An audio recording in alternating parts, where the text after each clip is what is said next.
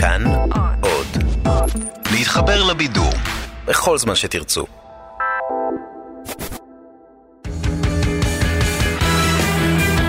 פעם בשבוע, עם תום אהרון, המונולוג המרכזי. הנושא המרכזי שלנו הערב הוא המאבק על הקול המזרחי. כי כמו בכל מערכת בחירות, גם הפעם יש התעסקות בקול המזרחי. כי הקול שלנו, אה, אה, קשה שלא לשים לב לקול שלנו. אם הייתם בקריוקי פעם, אתם בטח יודעים. ובכל מערכת בחירות מחדש, הנושא המזרחי עולה. בכל פעם שיש בחירות, עולה השאלה למי המזרחים הולכים להצביע. זה התחיל מבגין, שהגיב לגזענות של נאום הצ'חצ'חים של דודו טופז, זה המשיך בשמעון פרס, שצעק על מפגינים בבית שמש ועל התנועות המזרחיות שלהם, ואפילו בבחירות הקודמות, עם... אה, זה, אני חושב, אה, יו"ר ועד בית של מישהו שאמר קמעות, או משהו כזה. כולם השתגעו, אבל העובדה היא שכל פעם מחדש כולם מחזרים אחרי הקול המזרחי. כשיש בחירות, אנחנו לוהטים. אנחנו ממליכי המלכים. עוד במרוקו היינו ממליכי המלכים של המלך. וכשאני, כשאני ניגש לבחירות האלה, אני שואל, מי רוצה לקבל את הקול המזרחי המתוק שלי? זה ביבי? ראש הממשלה פרסם פוסט עם נבחרת הליכוד. תמונה. רק גברים, תמונה. בוא נראה אותה. סליחה, הנה, איפה הנה. השרה מירי רגב? איפה השרה גמליאל? איפה הנשים? עכשיו, אני יודעת כמה נשים חשובות לי בכנסת, ופתאום אני רואה תמונה כזאת, בלעדייך, בלעדי השרה גמליאל, כאילו אני שואל למה. קודם כל, אה, אני חושבת שהתמונה אני מחדד את הזאת... השאלה, אולי ראש הממשלה הבין שאת גורמת יותר נזק מאשר תועלת ולא הזמין אותך? אתה, אתה לא מחדד את השאלה, אתה סתם בא לחמם.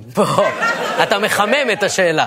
אה, תני לי לחדד את השאלה. יכול להיות ששמעתי את ראש הממשלה אומר, זובי, אני מזמין את מירי לבאולינג, תגידו לה, אין מקום באוטו, רק מחדד את השאלה.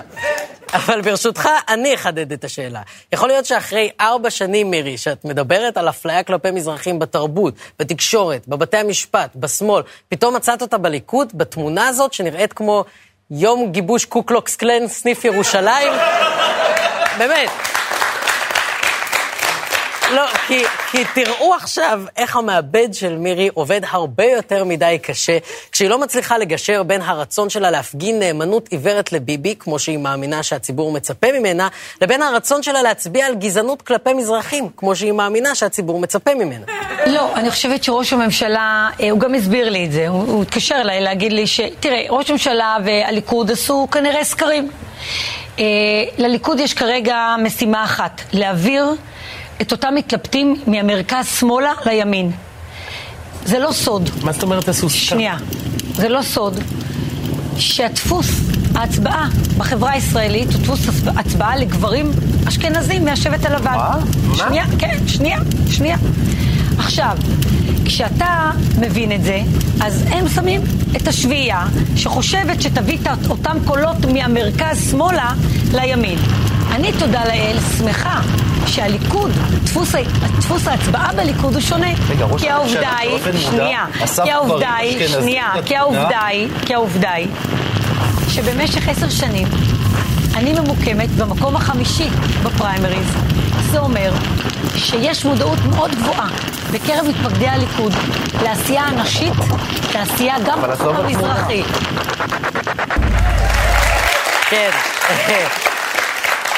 אגב, הדבר הכי בעייתי ברובו רגב, זה מגיע בלי אחריות. בכלל, בלי שום אחריות. עכשיו, היכולת, היכולת של מירי רגב להמשיך להתנהג כאילו הליכוד היא המפלגה של המזרחים, כשהיא באותה נשימה טוענת שביבי הסתיר את המועמדים המזרחים שלו בגלל המזרחיות שלהם. היכולת הזאת היא מדהימה, באמת. עכשיו, מראיינים קצת יותר חדים, אולי היו מצליחים לעלות על השקר הזה ולהצביע עליו, אבל אני לא יודע אם שרון גל הוא הבן אדם שיודע הכי טוב לזהות מתי מישהי משקרת לו. אה, לא יודע... בתחילת הראיון מירי הציגה את עצמה בתור מקימי אינדיג. עכשיו, יותר מהכל, השקר שלה מוכיח עד כמה הדיון סביב הדתיות בישראל הוא שטחי. כי אני חושב שזה מאוד חשוב לדבר על אי השוויון בין אשכנזים למזרחים. כשאנחנו נתקלים בגזענות מערכתית שהתחילה עם קום המדינה, ובמובנים רבים קיימת גם היום, אל תטעו, אני הראשון שצריך להגיד שצריך לעשות מזה קריירה. לדבר על זה, סליחה, לדבר על זה. לדבר על זה. אבל הדיון הזה צריך להיות דיון חכם ומנומק, ולא סתם עוד נושא שאנחנו אמורים להחליט בעזרתו אם ביבי הוא טוב או רע.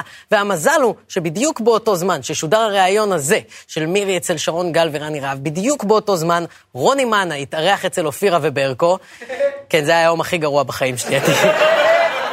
אני בכיתי איזה חודש. והוא סיפר שם על שיחת טלפון שהוא לכאורה ניהל עם ביבי ושרה, והוא הצליח לגעת בנושא הדתי בצורה מנומקת וחכמה והגונה ורגישה. יום שישי בבוקר הוא צלצל אליי ואמר לי בקול ה... אני לא רוצה איך? לחכות אותו. תגיד לו, תחכה. איך אמר, "אה, רוני, אנחנו לא פוחדים. ואז היא לקחה את הטלפון ואמרה, פרנקים, פרנקים, פרנקים. כל המרוקאיות הן עוזרות בית, והן יכולות רק להיות עוזרות בית, העוזרת בית הזאת. זה מה שהיא אמרה? אני, אני, אני הרגשתי מושפל באותו רגע. כן, עד היום הוא סובל ממאנה דיפרסיה. זו מחלה מאוד מאוד קשה. מאוד מאוד קשה. תקשיבו רגע, וואו, זה לא קרה.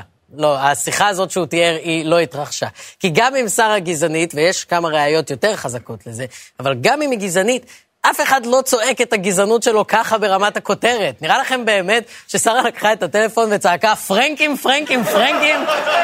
מה, היא מנסה לזמן שד? מה נראה לכם? כל המרוקאיות הן עוזרות בית? כן, מה זה, מאתר jokes.co.il? מאיפה נראה לכם? איזה שטויות. עכשיו, הייתם מצפים שמול השטחיות של מירי רגב, מישהו ינסה לנהל את הדיון על גזענות בצורה מעמיקה, להביא נתונים ולייצר הזדהות ולהצביע על נקודות שבהן אנחנו עיוורים לגזענות שלנו, או על נקודות שבהן מדיניות ממשלתית יכולה לייצר אי שוויון, לא יודע, משהו, מישהו, בני גנץ, או יאיר, או אבי גבאי. אתה אחד מה... אה, איך זה נקרא? פרנקים, פרנקים, פרנקים. כן, זה. מה, מה אתה יכול להגיד על המתח העדתי בישראל? אני בטוח שאתה תצליח להתעלות מעבר להתייחסות הכי שטחית של מי היה באיזו תמונה, ולייצר אמירה עמוקה וחכמה ומרעננת על האופן שבו אנחנו כחברה צריכים להתייחס לגזענות שבתוכנו, נכון? אתה ראש מפלגה ואתה מזרחי. כן, אוקיי, לא... לא דרך מקובלת להתחיל שיחה, אה, אבל רלוונטי במקרה הזה, אי אפשר להגיד שלא. כן, רינה, התחלת להגיד. הייתה ביקורת מאוד גדולה על הליכוד ועל התמונה של ראשי הליכוד, שהם כולם אשכנזים ומזרחים. עכשיו, למה אני שואלת אותך את זה?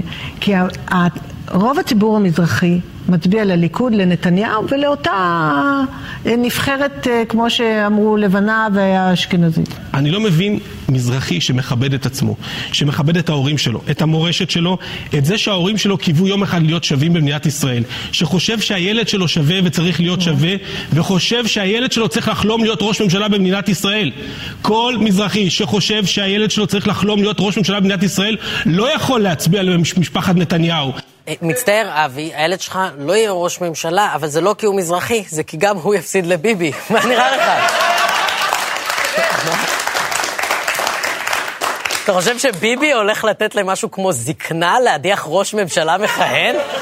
אבי, זה ביבי. הוא יכול לגבור על יצורים מיתיים שהקיום שלהם הוא כמעט אגדה, כמו גנרל תלת ראשי ותימני שמן. נראה לך שביבי יפסיד לזקנה? תימני שמן הוא ניצח, אני אומר לך. הנבואה דיברה עליו מאות בשנים, על מה אתה מדבר?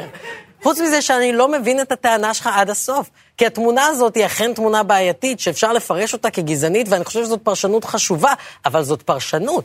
אם יש מזרחים שלא נעלבו מהתמונה הזאת ועדיין חושבים להצביע לליכוד, מה אתה מנסה, לשכנע אותם להיעלב? אני חייב להגיד, זה נשמע לי כמו הדבר הכי אשכנזי שאפשר לעשות. ודווקא... דווקא בתור ראש מפלגת העבודה, שבעצמה הייתה המנוע שמאחורי הגזענות הממוסדת שאת הפירות שלה אנחנו אוכלים עד היום, דווקא אתה יכול להרים קמפיין שמדבר על גזענות ומסביר מה צריך לעשות כדי שהיא תעבור מהעולם. איפה הקמפיין הזה? נתניהו על חיילי חטיבת גולני. הם בסדר, כל עוד יש להם קצינים לבנים. נתניהו מוציא את המזרחים מהתמונה. פעם גזען, תמיד גזען. זה מה שהבאת? ציטוט משנות ה-70? אתה יודע כמה גזען היה מותר להיות בשנות ה-70? בואנה, אני הייתי שוביניסט עד לפני שנתיים, הזמנים משתנים, אבי. אני הפסקתי להיות טרנספוב בשלישי שעבר. הכל נע קדימה. באמת, לא יכול להיות שהמסר שלך בנושא גזענות הוא תמונה מ-2019 וציטוט משנות ה-70. כי כשאתה מתייחס רק לאמירות של ביבי, שאמורות להעליב מזרחים, אתה לא באמת מתייחס לגזענות באופן שיאפשר לכולנו לקיים דיון מורכב ולפתוח את הראש. אתה סתם בא להעליב. גם אתה בא לחמם. סליחה. אתה בא לטגן, אתה בא לטגן אותנו על ביבי, כמו שמירי רגב רק באה לטגן אותנו על השמאל. והמחשבה של פוליטיקאים, כאילו הדרך לדבר על גזענות היא רק להפעיל מניפולציות רגשיות על מזרחים, זאת מחשבה כל כך תפוקה. כי במקרה הטוב המחשבה הזאת נובעת מזלזול באינטליגנציה של מזרחים, ובמקרה הרע היא נובעת מחוסר הבנה מוחלט של מה זה גזענות. וזה לא נראה לי המקרה עם מירי רגב, כי... אה, כאילו, גזענות אני חושב שהיא מכירה. הסודנים הם סרטן בגוף שלנו! רוחי לירזה יא חיינה. עם הכיסא תעשו לו יום הולדת, אחד, שניים, שלוש, ותעיפו אותו לעזה.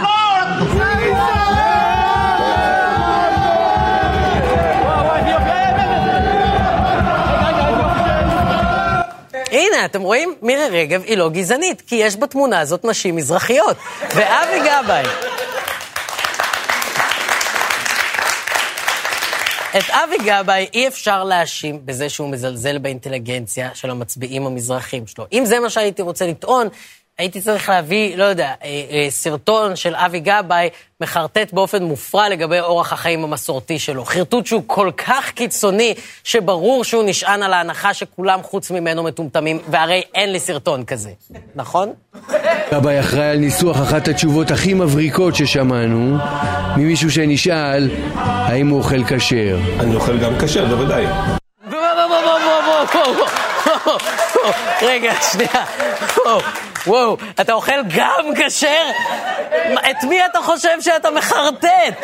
לא, לא, אוקיי. אם היית מראיין מישהו לעבודה, והוא היה אומר לך שהוא אה, בין היתר שוכב עם נשים גם בהסכמה, היית עוצר שם? טוב, לפעמים זה בהסכמה, זה בסדר מבחינתי.